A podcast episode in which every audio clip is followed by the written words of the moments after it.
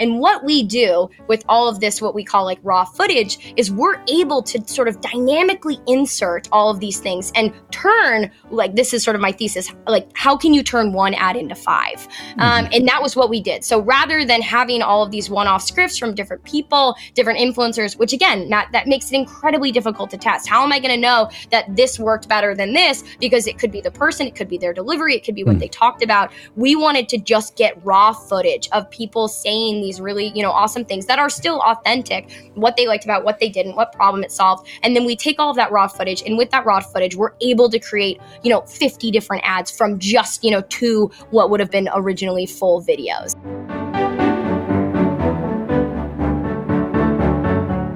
Welcome to the e commerce podcast with me, your host, Matt Edmondson. The e commerce podcast is all about helping you deliver e commerce wow. And to help us do just that, I am chatting with the beautiful, the amazing Amelia Coomber from.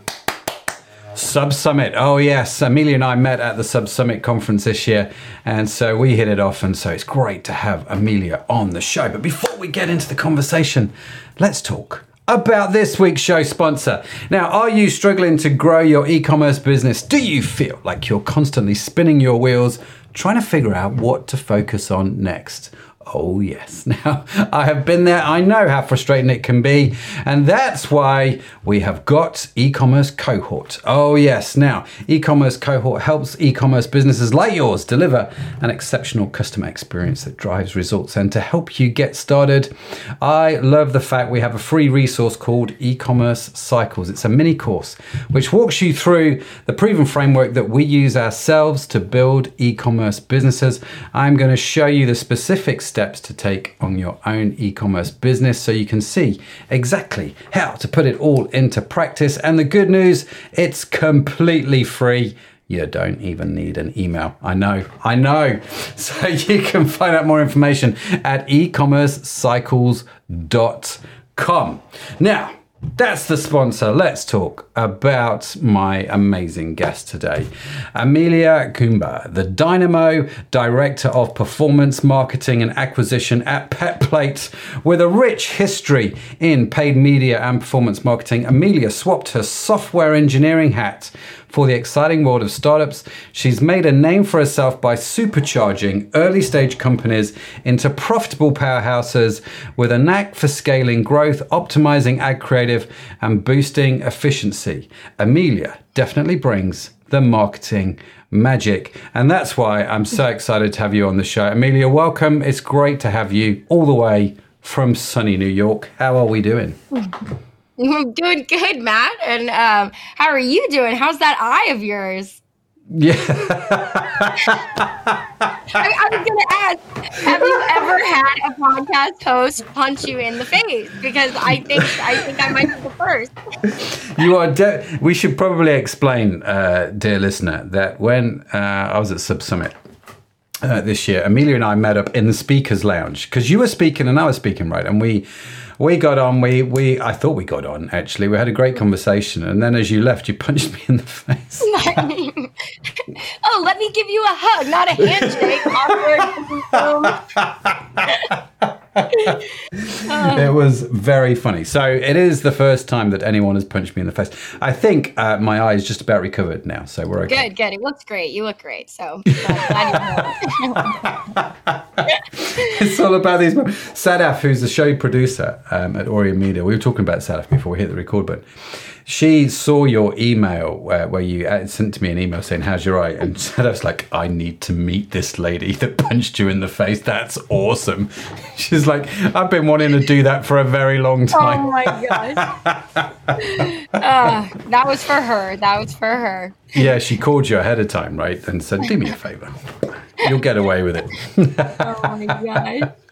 So, how was uh, Sub Summit for you? Did you enjoy it? Oh, it was awesome. Honestly, really one of the one of my favorite con- conferences I've been to. I mean, the the people that were there just amazing. There, it was a huge one too. I've been to a lot mm. of smaller conferences, but the caliber of people, the amount of them, um, just the whole thing was really, really awesome. Um, I'd never been to Dallas either, and and I don't know if I'll go back anytime soon, but like just the entire event was absolutely spectacular. Yeah, no, I, I, I like you. I was, I, it was a lot bigger than I was expecting it to be, um, and met so many great people there. Uh, but really, really enjoyed myself, and so. Um, it's definitely not the first time for me I've been to Dallas. I have friends there, so it was like the third or fourth time I'd been to Dallas, I think, something like that. Um, but yeah, just just love the conference. Can I ask, what was the standout point for you? Oh, that's such a good question. Um, let's see honestly, I mean, so the panel that I was on was with um, a couple founders. Um, one of them was the founder of August, which is like a period sexual wellness company, and then the other one um, is called Plate Crate, and and Josh was the CEO there. And I, you know, I, I went into this panel being like, oh, I'm going to share my, you know, like ad creative techniques and this and that, and I swear to God, I spoke like for two seconds because the entire time I'm up there sitting with them and they are just like dropping these like incredibly insightful nuggets like again mm-hmm. and again mm-hmm. and again i couldn't even like like i didn't have anything else to add i, I was literally sitting there at one point um they were saying something and i just went like mic drop like that's it like you guys don't need yeah. to do anything else we could all stop so I, I honestly despite the fact that like this was a panel I was going to be on, I, I literally emailed them after and I was like, I think I got way more from that than anybody in the audience. It was just so incredible. So that was a big highlight. Obviously, the dinners and the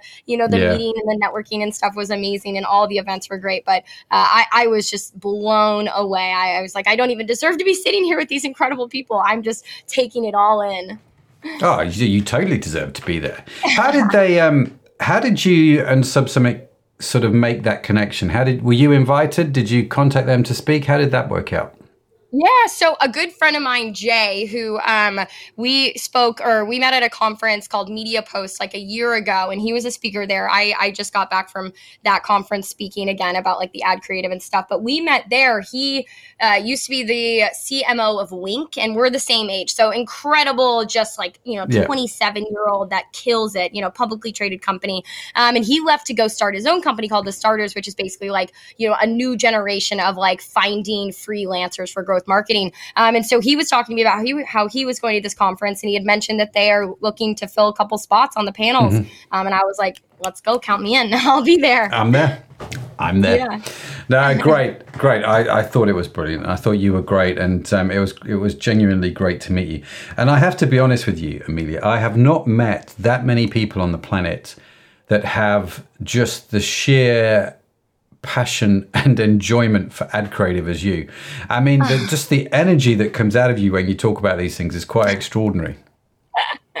Thank you, thank you. I'm actually t- uh, been told more than once to tone it down, but, I can't. no, don't do that. That's part of the magic. Yeah, I, I, I hope so. I agree. I agree. Uh, but no, I mean, I mean, ad creative is, is is really just one of those last you know levers that you can pull in performance marketing. And I think um, you know there's no more targeting as granularly anymore. All of that sort of stuff has gone away. And I think mm-hmm. um, you know especially with TikTok and stuff, it the ad creative space and creating good you know video ad creative is actually so much easier because you don't need to spend $15,000 to hire models and you know do this mm-hmm, big shoot mm-hmm. it's actually the opposite you know the best ads perform when you're literally like holding your phone up and talking yeah. to them and you know having influencers give a genuine testimonial so um, I, I think that you know we're still in this you know time where people and especially like brand marketers are just trying to wrap their mind around that um, but it ends up like opening just the ability to really scale that um, and and you know create better ads that perform perform, you know, mm-hmm. so much better, um, easier. So, what have you learned then in this space in, the, in, in recent months that's going to help us? It's a bit of an yeah. open-ended question, but let's start and see where it goes. I have all the answers. No, um, I mean one of the one of the things that I did at PetPlate, and again, I just came back from a conference and I and I talked about this like modular ad creative system. But uh, you know, as Matt mentioned, I'm super passionate about that. Um, you know, UGC is is so critical. And I think everybody on the you know D2C Twitter space is talking about how UGC is dead and yada yada. Um, and and I and I agree with that to a certain extent. I think like just getting a bunch of influencers, um, having them create content, and then expecting it to perform, that is dead. People are yeah. very aware that like if somebody's talking about a product, it's probably sponsored. They're probably being paid for it, and so I think that the genuinity of it, if that's the word, um, is sort of lost. But yeah. at the same time, really the thing is, you know, why UGC still performs and has always performed is it's it's a third party nature of somebody that isn't the company telling you why this product solved yeah. a problem in their life and was great for them. And so f- from that perspective, like UGC is never gonna, you know, go away. It's always been that way. Word of mouth is one of the best, you know, like marketing channels, right? That you can have one of the best ways to, um, you know, acquire new customers. And I think if you do UGC right, that's that's what it is. Um, um, but from a video ad creative standpoint, it can be incredibly difficult to turn out like new video ad creative that's going to perform. And mm. um, you know, at PetPlate, I don't even waste time with static images. Um, like s- some people, okay. especially right now, they say that they can perform, and, and I don't disagree with that. Um, but when you add motion, when you add animation, when you add, you know, like just just different transitions and stuff to even a static image, um, you're gonna it's gonna perform so much better than like a, a blank static image. So I say that because one of the things that we did, and I've learned over the last, you know, almost two years now at PetPlate, um, is that there's a way to unlock the ability to create hundreds, thousands of different ad creative UGC style videos from very, very little content. Um, and that's one of the things that when I work with various brands and stuff, they struggle with is how do we get new right. content? How do we continue? Because ad, ad fatigue is so real. And again, when you're looking at paid media and performance marketing, especially on the Facebooks and the TikToks, like that is one of the last levers you can control to really improve performance. But like, you know, you'll run an ad for two weeks, it'll kill it, and then it'll stop. And so, mm-hmm. you know, so many companies, they're waiting for those ads to underperform and then they have to go start from scratch and create new ones. And I yeah. needed our team to make sure that that wasn't the case. Um, and so rather than, again, having a bunch of influencers that we handed scripts and they created these ads, um, we narrowed our influencers down to three from like literally 18. Um, and what I did instead of giving them a script and being like, recite these lines, blah, blah, blah, blah, blah, was I needed them to look and to sort of give me talking points, different clips and stuff of them okay. talking about the problem it solved, the solution, why they liked it, yada, yada. And what we do with all of this, what we call like raw footage, is we're able to sort of dynamically insert all of these things and turn like this this is sort of my thesis like how can you turn one ad into 5 mm-hmm. um, and that was what we did. So rather than having all of these one-off scripts from different people different influencers which again Matt, that makes it incredibly difficult to test. How am i going to know that this worked better than this? Because it could be the person it could be their delivery it could be what mm. they talked about. We wanted to just get raw footage of people saying these really you know awesome things that are still authentic what they liked about what they didn't what problem it solved. And then we take all of that raw footage and with that raw footage we're able to create you know 50 different ads from just you know two what would have been originally full videos mm-hmm. um, so yeah we we really worked on this system it took a couple key things obviously having a media buyer in house um, but the biggest thing was having a video editor that we could lean on and so you know whether it's changing out different hooks whether it's different text overlays different transitions and stuff all of these things the raw footage plus the different editing styles on top you can create thousands of unique combinations yeah. of ads and that's how we've unlocked performance and and again made it really really easy easy for ourselves because we don't need to work with 10,000 influencers. We don't need raw footage every week. Um, we really, honestly, like I shoot with a couple influencers like every quarter, and that will set us up for, you know, the next 10 weeks. Wow. Okay. There's a lot there, Amelia. so you talk about this um, modular ad creative system, and so I get what you're saying. So you get this uh, you get this video from an influencer. You can slice and dice it, and you can mix that then with animations, overlays, and all kinds of things, different music, to create all kinds of different ad creatives. Do you give the influencers any kind of a steer on? I mean, I know you don't give them scripts, but do you give them these story points, these talking points to to hit? Yeah, we will. I usually, and this is really, really important. We don't work with an influencer that hasn't tried the product or I don't talk with. So, um, and and that's why it's really important to narrow them down because I can't mm-hmm. jump on a thirty minute calls with ten hundred of them. You know, um, so the few that we work with, I'll jump on a call with them. Um, we'll have them fill out a form, and that form because Pet Plate human grade, fresh dog food, like literally humans can eat it, like it's it's made in human grade facilities. Um, and then there's you know a lot of studies about how that's you know so important for dogs and longevity and stuff mm-hmm. compared to like just feed grade conventional kibble. Um, so I'll the first thing that I'll do before I even give them any talking points is really ask them about their story. What were the problems their dog used to have? Why did they switch over to Pet Plate? Did they try other human grade dog food brands? What did they like? What did they not like? And then what did they like about Pet Plate? So we try to give them talking points in the sense that like we know a way to phrase something that's going to perform well. So again, it's not necessarily like a one-off script. We might help them curate some of those talking mm-hmm. points, but there's a bunch of different buckets whether they fed their dog they still feed their dog kibble, whether they cook for their dog, whether their dog had this problem, that once we identify that after talking with them, we're able to sort of craft, all right, here's here's what's going to work best from a like talking into the camera standpoint. So the when they're you give them a talking point and, and, and you give them sort of specific ideas because you know that's going to work well. So you're going to hit different angles, which is uh, which is great. They're recording that themselves, or are you bringing them into the building to record that? How how does that work? It's a little bit of both. So if we have a couple influencers that we work with very, very closely, they happen to be in New York. We did that very purposely so that we can have them come into, and, mm-hmm. and it's not even a studio. Like we might have them come into our office and stuff like that.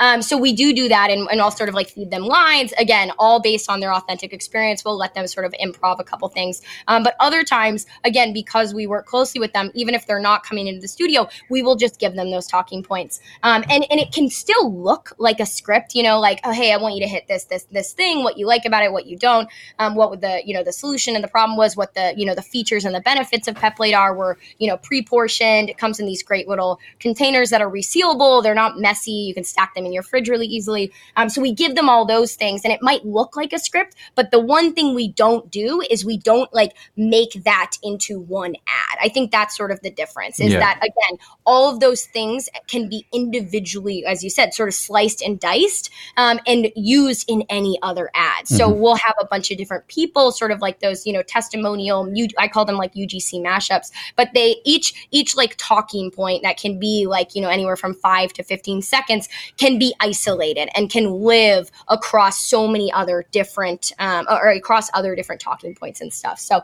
it's a script in the sense that we are feeding them, hey, this is how this works, or this mm-hmm. is what we've seen perform best. Again, they can we we try not to be rigid. They can we want them to be as authentic. If they mess up, like that's even better. We really wanted to feel like they literally got Pet Plate and they were like, this shit is awesome. Um, but we also aren't going to just make that into one video and be like, oh, mm. one and done.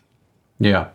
So the you mentioned then uh, that you get them to talk between five and fifteen seconds per sort of sound. I'm going to call them sound bites. Sound bites is a great um, way to put it. Yep. Yeah, yeah. So each sound bite is is like five to fifteen seconds.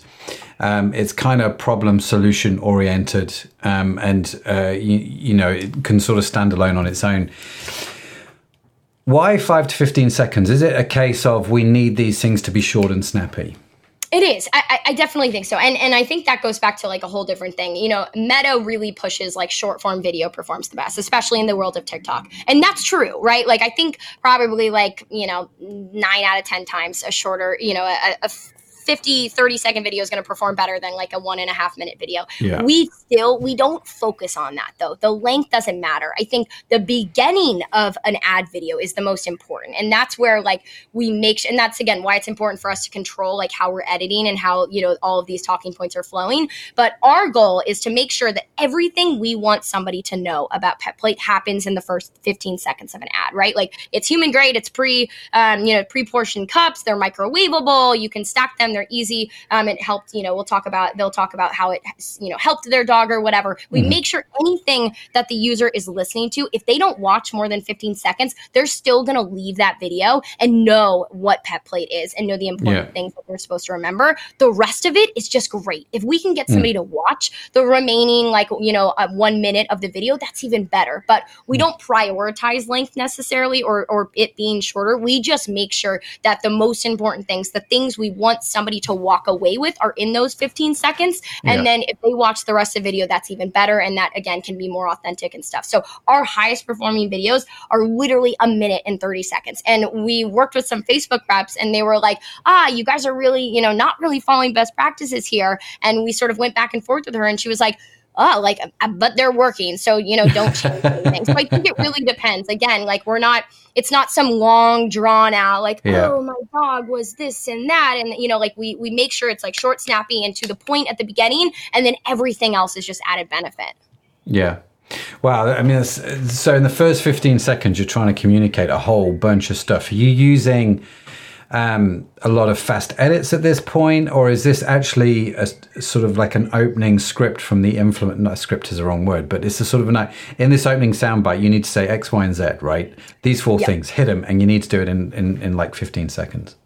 Yeah, well, again, like so, like uh, so, our highest performing ad it really starts out with like I was watching Shark Tank and I came across this awesome guy and a super cute dog, and they started this human grade dog food company, and they sort of like look confused, and you know I had to try it out, and yada yada yada, and then they sort of you know that's the first like five seconds of it, and then they jump into like one of the best things about it is that it doesn't make a mess in my fridge, it's not stinky, um, and you know I've seen huge improvements in my dog's poop or you know stuff like almost mm. like visceral stuff like that, right? That sort of grabs your attention, um, but again, I don't need that influencer to say that in the first 15 seconds of whatever they're giving me because since we own all that raw footage they can say that in you know the the 60 seconds of their you know long mm-hmm. form video that they're sending us we chop it up and we just make sure that those parts that we want are in the beginning um, yeah. and so will also especially this happens especially when we're in studio in, in, office. When we're recording with these influencers i'll have them say like those lines. They'll they'll land on a line whether it's like hey i was watching shark tank and i'll have them say that a couple times and they'll use different inflections at the end yeah. right? So that it's easy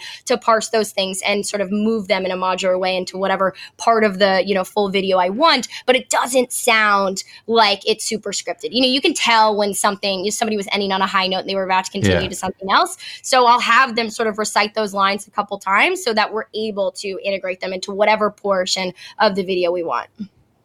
Wow. So, how long do you guys spend um, creating these videos? Edit, I mean, because it sounds to me like the recording process is pretty slick. As in, these are the kind of things that I want. It's going to take you maybe an hour to record mm-hmm. uh, the whole thing, maybe two. I don't know. Uh, Amelia, correct me if I'm wrong. But the editing process sounds like this is going to take a wee while, as they it say. Can. It can. I, I think, um, again, that's the power of an in house video editor. It's so funny talking to all these brands because every brand has a graphic designer. They might have a mm. team of graphic designers. You can't have a brand without having somebody doing the design, right? Like that's just mm. everybody knows that. Unless you're a founder and you're super, super early stage and you're going to do all the design, design and the visual aspects of anything marketing wise and, and brand wise are important. And so when I talk to these brands and they don't have an in house video editor, I'm like, I'm just flabbergasted because we live in a world of video. And so, mm Mm. One of the first things I did with Petplate when when I was sort of moving in from let's bring the the team in house, so paid media, all that growth stuff, um, was I, I, made sure we hired an in house video editor. Um, and this guy is he's an incredible fucking rock star. He's young, he's hungry, he's like, you know, a Gen Z, so he gets the transitions and the TikTok style and sort of the low fidelity is what I like to call it. Um, but I can hand him and and we'll do it all in one take. Right? right? I set up my camera if I'm working with an influencer mm-hmm. and I'll read them these scripts. They'll they'll start sort of going off on their own and stuff. But it's one long 15 minute video, right? Of me being like, oh, that was great. Say that again. I'll hand him that stuff. He'll start chopping it up. And when you have a good video editor, they can whip through this stuff so fast. If I mm-hmm. hand him a 50 minute, you know, video of just like again, it's it's going to have 20 different raw clips that we can pull out of it. He can do that in 2 hours, you know? And and, yeah. and they he's like a wizard when you watch him. Like I don't know if you've ever seen like Mr. Robot, you know, and you watch like he's that hacker, you know, he's just like going through the terminal and yada yada. Like that's what he looks like. He's got all these shortcuts. So when you have a good video editor that knows what they're doing, it really doesn't take them that long. I think one of the things we struggled with at the beginning when I was first brought on, which is why we needed to hire an in-house video editor, was that it was taking these agencies and stuff so long because they're working yeah. on 10,000 other ads for different clients. So that's where the bottlenecks can come in and that was again why we needed this in-house video editor, but I mean, he can whip out an ad in, in eh, you know, an ad, a full ad that then has 15 different versions of itself, different hooks, different styles, all that sort of stuff. He can whip that in in two days. And again, that'll be 15 finalized ad creative pieces there that we have a very strong, you know, in inclination they're going to perform well, um, really, really, really fast. So again, yeah, you're right. It does. It probably takes like two hours to film, depending on how many influencers we're doing, um, and then he'll whip through those from an editing perspective, really, really fast because we also really had him focus on building templates and mm-hmm. inside mm-hmm. of the like editing platforms adobe or whatever you know you want to use they're called i think it's like motion graphic templates or something mm-hmm. and so he'll start creating those so we've got different like text overlay templates different styles different transitions so once he's actually edited that raw footage pulled out all those raw clips it's really almost like a drag and drop nature oh hey yeah. i want to try this you know hook at the beginning we'll have this we'll switch out this problem solution clip um, with this influencers one and then we just overlay those motion graphic templates on top and he can turn those out like nobody's business. That um I, I, I, can picture it in my head now, Amelia, him just sort of busy going, because uh, I've seen really great video editors do that, you know, and just it's like they become one with the machine, and it, it it's, it's, quite one with it's it's actually insane. Yeah. yeah, watching him, I'm just like I my and I talk very fast, I process things very fast, I listen to podcasts on three x speed, and watching him video ed is like insane. you listen to podcasts on 3x speed. Why does that not surprise me in any way? I'd listen to them faster if they gave me a faster speed, Matthew, but they don't. Um, so the let's go back to some of the components then of this modular um, system. So you've mentioned the need for a hook. Um, we've obviously got a call to action in there somewhere, and obviously the desire within the first 15 seconds to fully understand what's going on. Um, talk to me about those. Start with a hook. Yes.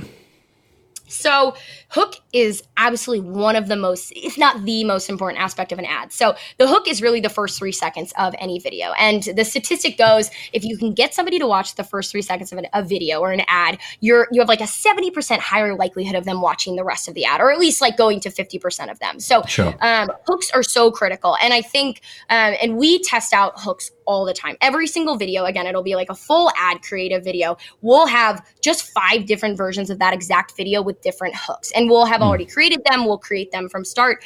Um, but hooks are really, really fun. Um, and we have this like, uh, you know, one of the things I had my team do at the beginning before we even started building this system was to go and find ads and go record them, whether they were going through Facebook ad library or just getting served them on social media. And we would take inspiration from all of those different components mm. of the ads. And so hooks are really, really cool because again, the goal is just to stop the user from scrolling, catch their attention, and get them to watch those first three seconds.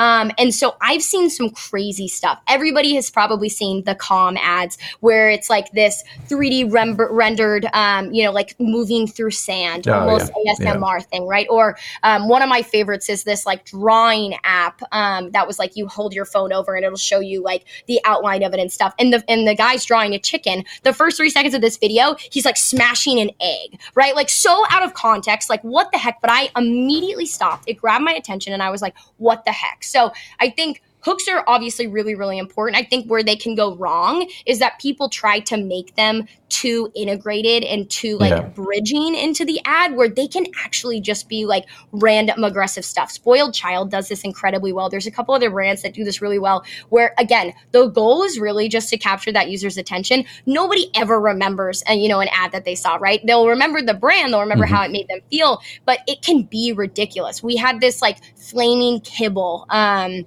uh, video. It was basically like uh, our um, my media buyer went to his place in Jersey. He got some kibble, lit it on fire, and it's just like beautiful slow mo of kibble burning, and that has worked really really well. And we're not obviously in that ad. We might not even talk about how bad kibble is or whatever it is, but like that catches somebody's attention, and so we'll do random stuff like that. We'll throw a pet plate at a wall. We'll have somebody eat out of like what clearly looks like a dog food container. Um, so it's all those sorts of things that I think they don't need to be like perfectly related to the ad themselves, but they need to catch that user's attention. Um, and that's one of my favorite things. We'll buy styrofoam and we'll like burn it or something, you know, and it'll just be like those first three seconds, you're like, what the heck is this? You know, what is this? Mm. And then you mm. watch the rest of the video. So hooks are really, really important. They can be really fun. We film them all the time. And again, we'll like take different videos um, and different hooks and we'll splice and dice them and overlay them into whatever new ad we're building.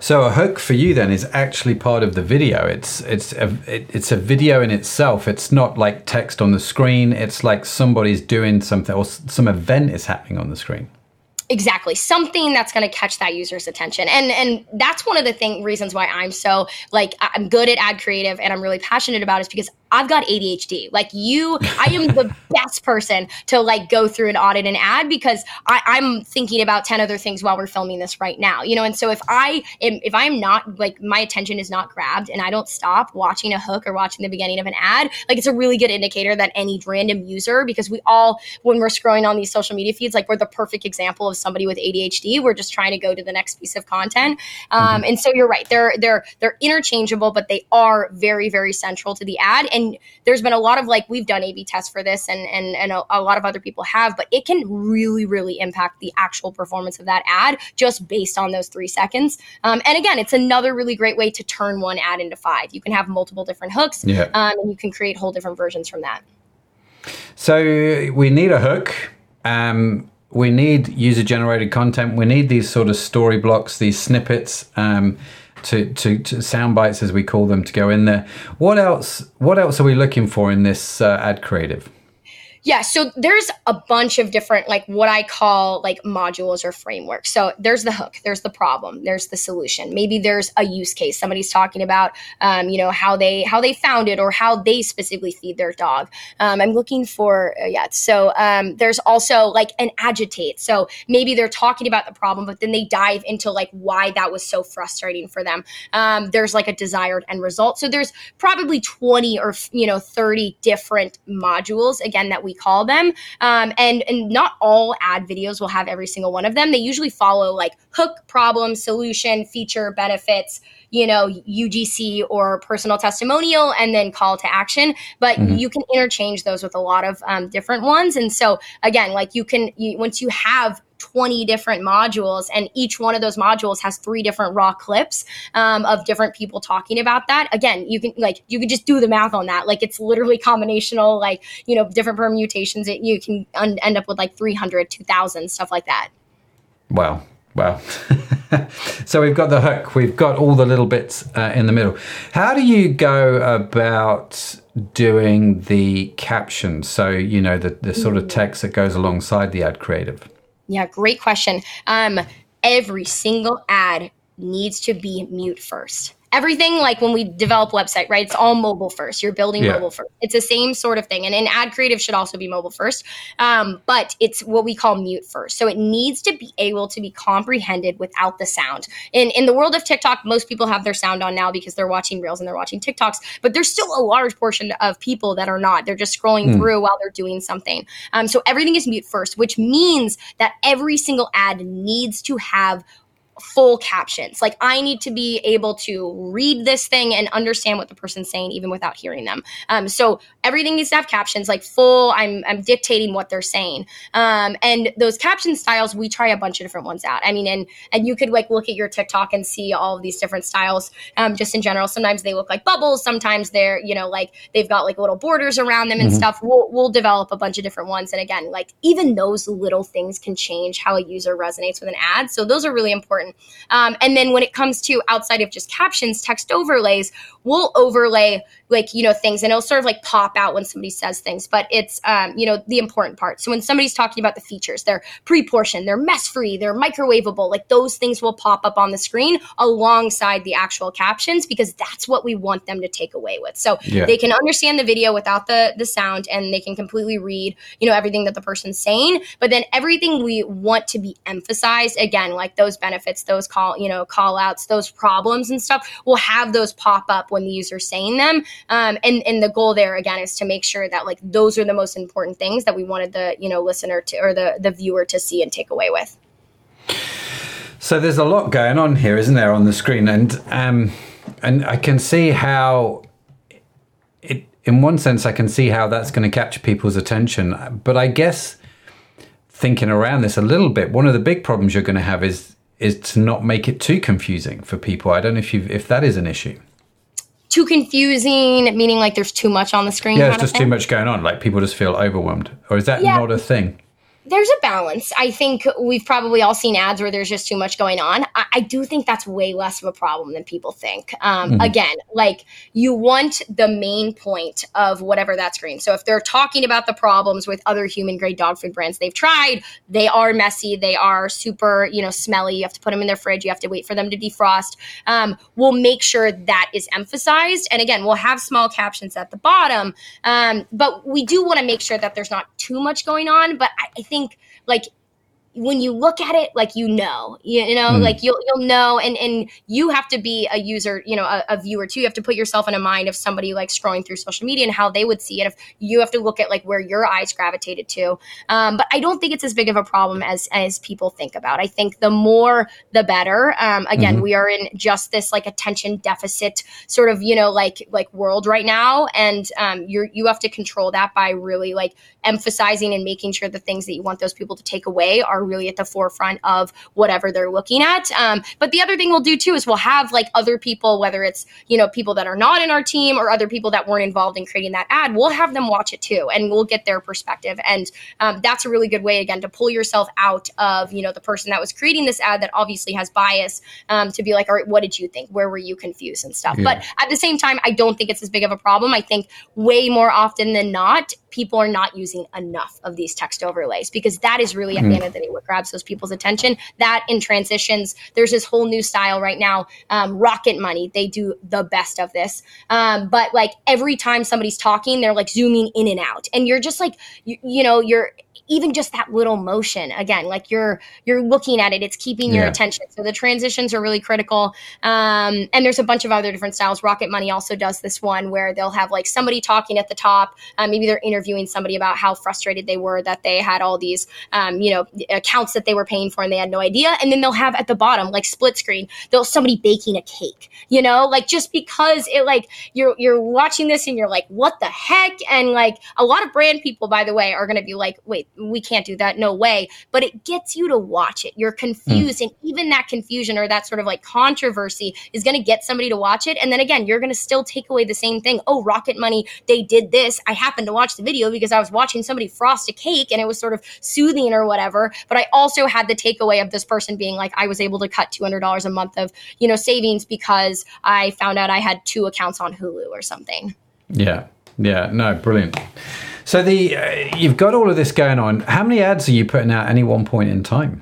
So every time we launch a new ad concept, we run five of them. That'll be the same, like again, full sort of like script or whatever, same full raw unedited video, and then we'll have those different text overlays, those different transitions, different hooks, and we'll test them against each other. We never run more than five of any new ad concept. When in an ad set, Facebook can't even like dedicate enough spend to five yeah. different ones. So we'll run those five. We'll immediately see which ones. Like they'll have different KPIs and stuff, whether it's like click through rate, you know, cost of ad to cart and stuff um, that we have like as benchmarks for for what we know is going to continue to perform. And like within the first 24 hours, we've probably already killed one of them. Within the next, you know, 48 hours, we'll have killed two. So three is really like our sweet spot, and we'll mm-hmm. find mm-hmm. three ads that really, really kill it out of that five. Um, but at any given week, I mean, we're lucky because we because of this system that we've been working on so long that we've got three or four ads that have literally been running for over a year. And in this like post iOS 14.5 world, like evergreen ads are very, very rare. So we yeah. got lucky, but again, we tested and we tested um, and we know like very, very specific, you know, like we know this, you know, text overlay style is going to perform better than this one or this caption style or whatever. Um, but, you know, every, I would say, every month we're testing out 20 different ads and we'll narrow those down to like five really high performers that will run for probably at least two or three weeks um, but we never start with you know less than five of any given like sort of mm. new ad concept um, and we'll narrow it down from there wow so I've got some interesting questions to ask you now. I'm gonna we're gonna try a little thought experiment if that's okay, Amelia. So on my desk are various objects. Um, mm. And I'm curious. I'm going to show you the object, and I want to know how you would do the ad creative. How would how do, how would you do this? Right? I would that is that okay? I love this. All right, okay. let's do it. First object on my desk: Lego Indiana Jones. Hmm. Okay, so we're trying Bearing to. Bear in mind the new Indiana Jones movie is coming out now. Actually, mm. so. I'm not even a huge Indiana Jones fan. So um, the first thing I think of is like obviously the demographic is probably going to be you buying this for your kid. Maybe you want your mm. kid to watch it. Maybe you want um, in the world of like Facebook and stuff. Like you're most likely going to be the person watching this, and you want them to buy it. So um, if there's a new Indiana Jones movie coming out, I would probably start with that. You know, like oh my kid was so so excited, and actually i'll stop there um, because the audience the person that you're going to buy this for is the kid so it can mm. seem like the kid should be the one talking about it mm. and so for dog food what we had historically done is we try to have as many dogs like eating our food as possible that never works because wow. the dog isn't the one buying the food it's the hmm. people mm. and the people that their time is saved their um, you know vet bills are saved and stuff so mm-hmm. um, it might seem intuitive to have the kid do the ad i would say matt you're going to be the one doing that so you would get mm. on and you might you know say something that again like we mentioned the shark tank stuff if this new indiana jones movie is coming up you'd probably be like you know my son or my daughter is so excited about this movie um, it's still like a couple weeks out from coming out out. I was scrolling through TikTok and I saw, um, you know, this parent talking about this new toy that was launched and they absolutely loved it. And here are the, you know, three benefits about it. It rolls, it can be taken apart, yada, yada. Maybe throw in some, um, frustrating thing about you know previous like Legos or mm. something. You know, one of my favorite aspects of this is that um, it really looks like Indiana Jones. You know, and so mm. when my kid saw it, he immediately knew what it was, even if that hat was removed. Um, and it's got these interchangeable like pieces, so he can make Indiana Jones go from rolling, you know, running away from a boulder to holding his whip. Um, and you know uh, I'll stop there too because I'm, I'm going in circles. But uh, the other thing that you could do too is almost like give a story of how you guys played with it together. So mm. my son and I, we set up this awesome scene because, you know, he was home from school one day sick and I needed to keep him entertained. And so we built this awesome, you know, little system with, uh, you know, these Lego pieces and this Indiana Jones Lego guy. And then we built this fort out of, you know, cardboard boxes. You try to paint that story to help somebody imagine them being in your position um, and and yeah. doing that with their child. And you know, again, the the thing for you is that obviously my son loves it and he's going to be so excited about it. He can't wait for the movie to come out. He's going to bring his toy with him when he watches the movie. Um, but it made my life easier, right? Because I didn't know what we were going to do on this rainy or sick day, um, and so we developed this little you know character play of Indiana Jones fighting our dog because you know they were both trying to you know reach the medallion or or whatever it is, right? Fantastic. I love it. Right, I'm going to give you the next one now. And um, to do that, I need to stand up. So this T-shirt here Ooh. Uh, was designed by my daughter. Okay, um, and so how would I how would I advertise that? What mm. ad creative would I come up with for that? Mm, interesting. I think again. I'm just trying to think. I'm just trying to pick really random objects, Amelia. Yeah, no, no, I love it. Also, beautiful design. That is so cool that she built that, um, and she made that. So let's say you guys were trying to sell that. Um, I think obviously, like one way you could do it is just talking about the product itself without relating it to your daughter. So mm. um, mm. these are you know really really cool designs. Um, you know, and maybe she could you could tell a story about like what it means and how it was designed and stuff. I think again a better thing would be because especially for like t-shirts and designs and stuff like people like them or they don't right and mm. i think you have to make them like find that story and paint that picture in their mind. So I actually think like the best way to tell that story would be telling about how your daughter built this and why she designed it and stuff because I think that's emotional. They're, you know, like somebody they want to support this this you know young woman that's you know trying to start her own business. Um have her tell her story. Um you know, you can again talk about the amazing features like oh, it's you know washer washable, it's you know mm. not going to peel off even that front thing. Um but I really think when somebody is is talking about their personal story. Like some of our best ads are Renaldo coming on and he's just authentically talking about like why yeah. he started PetPlate, you know, and he was on Shark Tank and all that stuff. And it it grabs somebody. It makes it feel like it's not a business, it's a person. People don't want to support businesses, especially in, in today's day and age. They want to support people. And so mm. I think to sell your daughter's t-shirt, she should be on all, you know, cute and maybe you're like doing um, you know, like a, uh, a fast paced or what uh, you know sped up version of her actually designing that in something, yeah. right? And, and then she's talking about her thought process and and she's making some mistakes and stuff, and then she has this shirt and all of her friends are around her and they're wearing it. I, I think again, you have to tie it into that personal experience and make it authentic because then again, you're going to get people that love the shirt and they were going to buy it regardless of who designed it because they think it's cool. Uh, but then mm. you're going to get that other audience of people that are just like, oh, I love my daughter to do this, and maybe this will inspire her, um, you know, and and by wearing this, and oh, you know, this is really cool because you know I would love my kids to do this at some point, and we want to support other you know parents and children and stuff that are um, you know doing stuff like that. Fantastic. I'm going to let Zoe know. And then my final product. Uh, you ready for this one? The last one. I'm ready. Uh, Vegetology, vegan omega 3. Ooh, okay. Brain eye held source from what is that microcal algae or microcollagen? Micro, yeah so algae. So the story behind this right is fish don't actually make omega-3 this is a common misconception. Omega-3 comes from the algae that the fish eat. And so what vegetology do is they just take the omega-3 straight from the algae which is a beautiful thing. So it's the highest strength you can get and it's mercury free Plus, it takes about 50 fish to create a bottle of omega 3 that big. Um, so you're keeping 50 fish in the ocean. And there's some of the sort of really cool talking points to that product uh, you just created the ad. That's exactly what it would be. Did you know that when you're taking general omega 3s, it's not actually the omega 3s from the fish? They don't create them, but you're getting it from the algae that they eat. So we thought, why kill a bunch of fish to get, you know, 20% of the omega 3s we would have gotten from the fish? And why don't we just go straight to the source? Not only is it more sustainable, we're saving, you know, fish's lives or whatever, mm. but we're actually creating a higher potency and we're able to extract way more of these omega omega 3s and a higher, um, again, you know, potency or compound um, than if we were to just pull this from the fish. But I think that exact like hook at the beginning, did you know that fish do not create omega 3s? Anybody watching this is going to be like, wait, what? Like, I've been mm. taking omega 3s forever. They all taste like fish and they're disgusting. Um, that's going to grab somebody's attention. And then you can sort of walk them into, um, you know, why that is. And I think that sort of like storytelling is incredible. I was just watching this ad yesterday. This guy created this, like,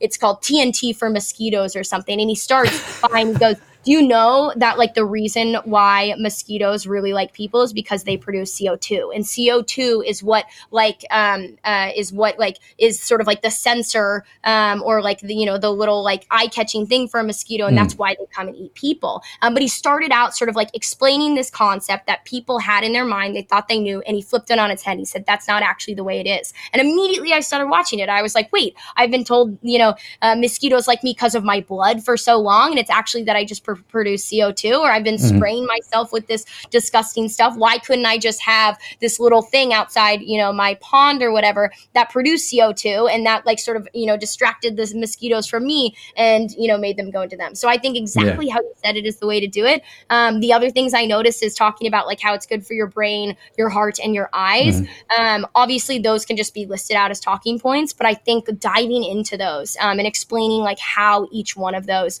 um, is really important because somebody somebody that's trying to solve a problem for their eyes or for their heart or for their brain, those might be three totally different people. And so I think even with that alone, you can create different ads and it might not even be beneficial to stack those sort of solutions and benefits on top of each other. Um, you should probably lay them out and they're each going to provide a value to a different audience. But again, I think starting with the did you know that omega 3s do not come from fish? They come from the algae that they eat. Mm. Like, why the fuck have we been just killing fish for their omega 3s? You know, mm-hmm. let's just go directly to the source. Like, that is going to catch somebody's attention. Um, and I think think that's a really, really great intro to a product. Right. I feel educated, uh, Amelia. very, very educated. Now, where's the, where do you see the future going for this? Because obviously it's all very exciting mm. now. Um, uh, where do you see the sort of next 12, 18 months sort of going for ad creatives, different platforms as well? I'm curious to know what your predictions are for Facebook, Instagram, TikTok, Pinterest. Yeah. Um, AI is a really, really big thing right now. Obviously, everybody's using ChatGPT. I use it every day for just basic stuff. I even use it to help me create different versions of hooks, right? We'll we'll mm. feed it this like little one line of a script, the Shark Tank thing, and it'll spit out a couple different versions. So that's really great. Uh, the really cool thing that's happening right now is using AI for videos and static images.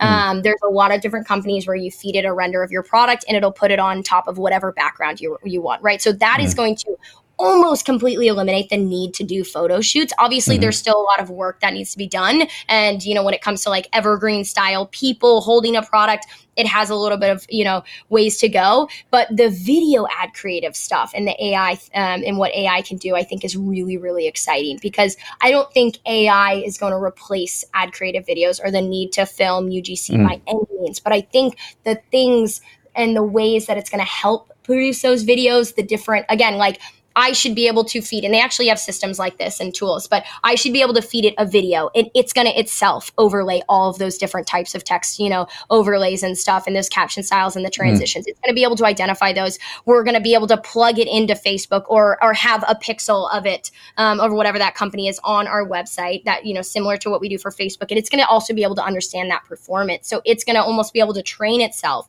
to adding those text overlays and the mm. video editing styles and stuff on top. And it's going to know what what's going to perform best. Again, there's a couple tools that are starting to do that right now, especially on the organic content side. I think the ad creative side, there's going to be some really, really exciting things. And, um, you know, everybody's fear with AI is uh, it's going to take our jobs, right? Like, that's mm-hmm. not the truth. Like, uh, maybe copywriters, like, they need to step up their game a little bit more and become yeah. closer to prompt engineers.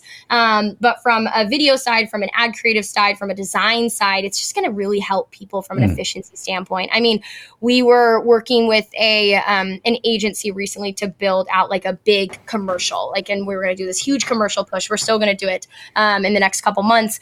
But, uh, you know, we had entire designers like create these, um, you know, like frames. They're almost, I forget what they're called, like mood boards, you know, like mock ups mm-hmm. and stuff of like, yeah, yeah. here are the different, you know, stories. Here's what Renaldo's going to be doing when he's cooking the food. Um, and that took like a whole person to basically draw that stuff out. Like, we're going to be able to completely replace that. It's going to, you know, save 17 hours of time right there from an mm. individual doing that. Um, so there's just going to be so many different ways in which it's going to help with efficiency. Yeah. Not to mention that I've seen some of these ad creative tools. And again, you feed it a render and it like does this amazing stuff where I, I, was watching this demo of Adam's shoes, um, and like it's this render of Adams, and it's like walking through the rain, and then there's all these, you know, like different style and it was just like it was really really cool. And again, that would have taken some, you know, um, it's called a Blender. You know, I think they do all the 3D yeah, renders in Blender, yeah. but some Blender designer, you know, it would take them weeks to be able to do that, and now we're going to be able to do that with AI, um, and we'll AI will start getting better because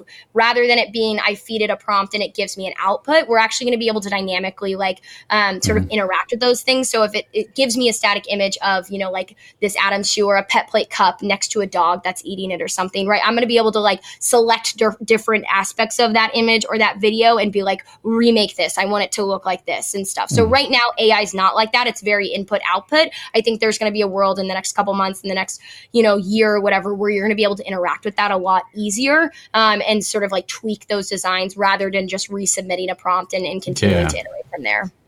Fantastic. I'm yeah. looking forward to seeing where it all goes. Have you tried um, something I did the other the other week? Was I had um, I was writing a, a video sales letter right for one of our products um, and this was not an e-commerce thing. This was a podcast thing. So we're writing this, you know, 45 minute webinar video type thing. And we wanted a hook video at the start. And so we used ChatGPT to, to come up with a concept and a script for the hook video. I was dumbfounded with the ideas that it came up with and then the script that it wrote. I don't know if you've tried doing this, but it, the, the fact it can generate an idea based on what you want it you want it to interrupt you want a pattern interrupt you do you know what I mean? All these different things. And it just came up with this really fascinating concept and then scripted it. And I was like wow this is there's no real excuse now not to be able to create these kind of videos in a lot of ways now you've got ChatGPT to help you at least figure out some of the basics.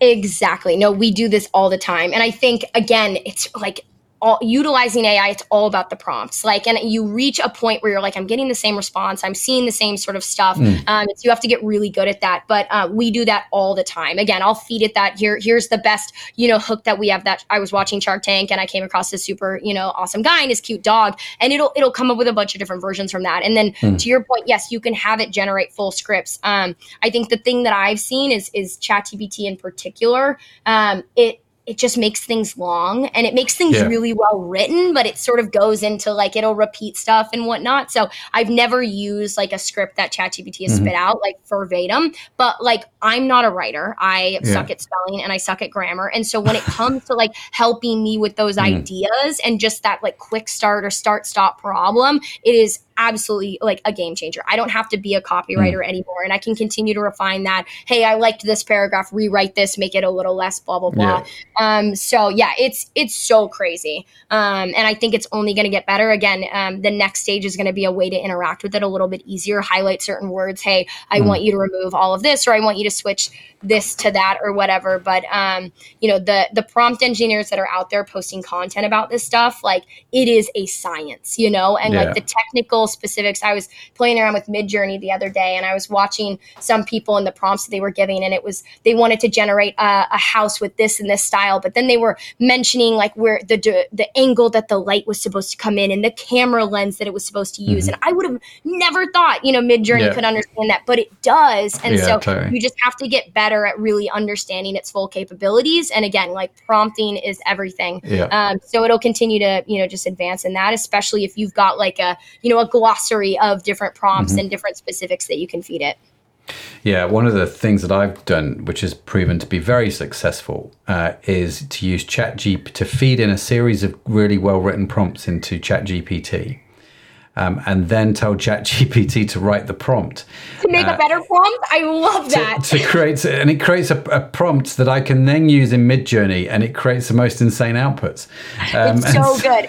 That's the type of thinking, though, right? That we are literally in the midst of like Mm. our brains. We have not evolved to be able to think that way, you know. And it's like, so you know, when I'm uh, using ChatGPT to come up with prompts, right? I'm, I'm actually the first thing I did was I googled it, like, what's the best prompt? And then I like stopped and I was like, wait, like, what am I doing? Like, ChatGPT can answer the questions that Mhm. are gonna, you know, produce the best results for itself. So it, it's something that you know we're gonna just continue to have to get used to. But uh, no, that that's just beautiful. I mean, even asking it, like, you know, build this this you know like front facing website or whatever in HTML and stuff. You know, like the first thing I was doing is like googling how I would do that, and then I was like, wait, I can ask ChatGPT how they would ask that question, then feed that into ChatGPT. Yeah, and yeah. to refine it from there.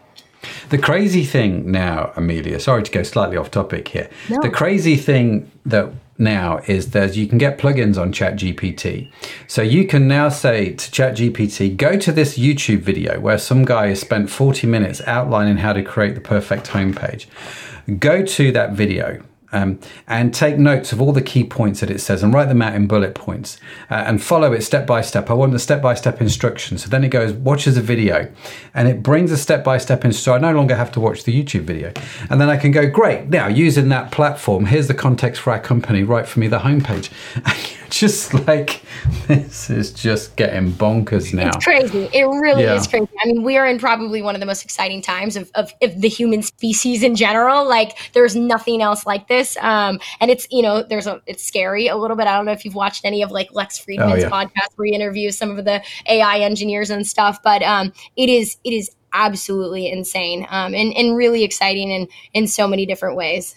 Yeah, I couldn't agree more. Listen, Amelia, uh, it, I just love talking to you, especially when it's behind a camera and you can't punch me in the face.